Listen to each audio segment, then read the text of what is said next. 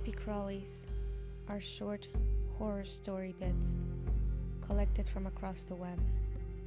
And I am your host, welcoming you to episode 16, titled Asleep.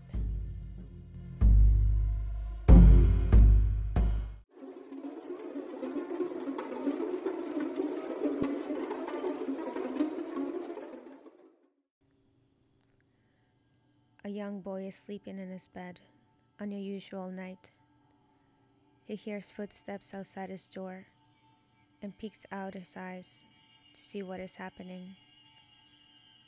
His door swings open quietly to reveal a murderer carrying the corpses of his parents.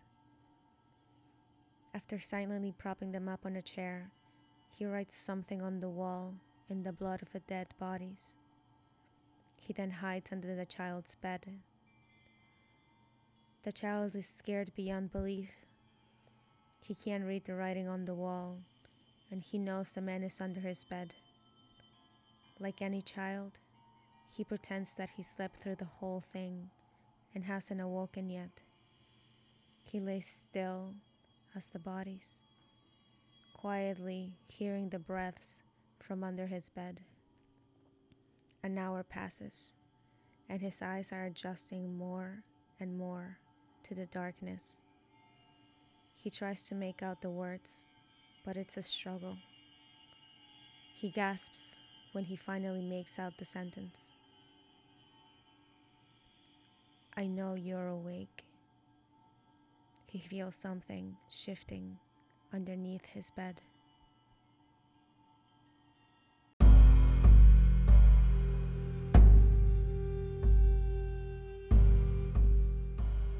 This short horror story bit reminds me of the movie Let the Right One In, a Swedish horror movie about two kids who strike up a close friendship.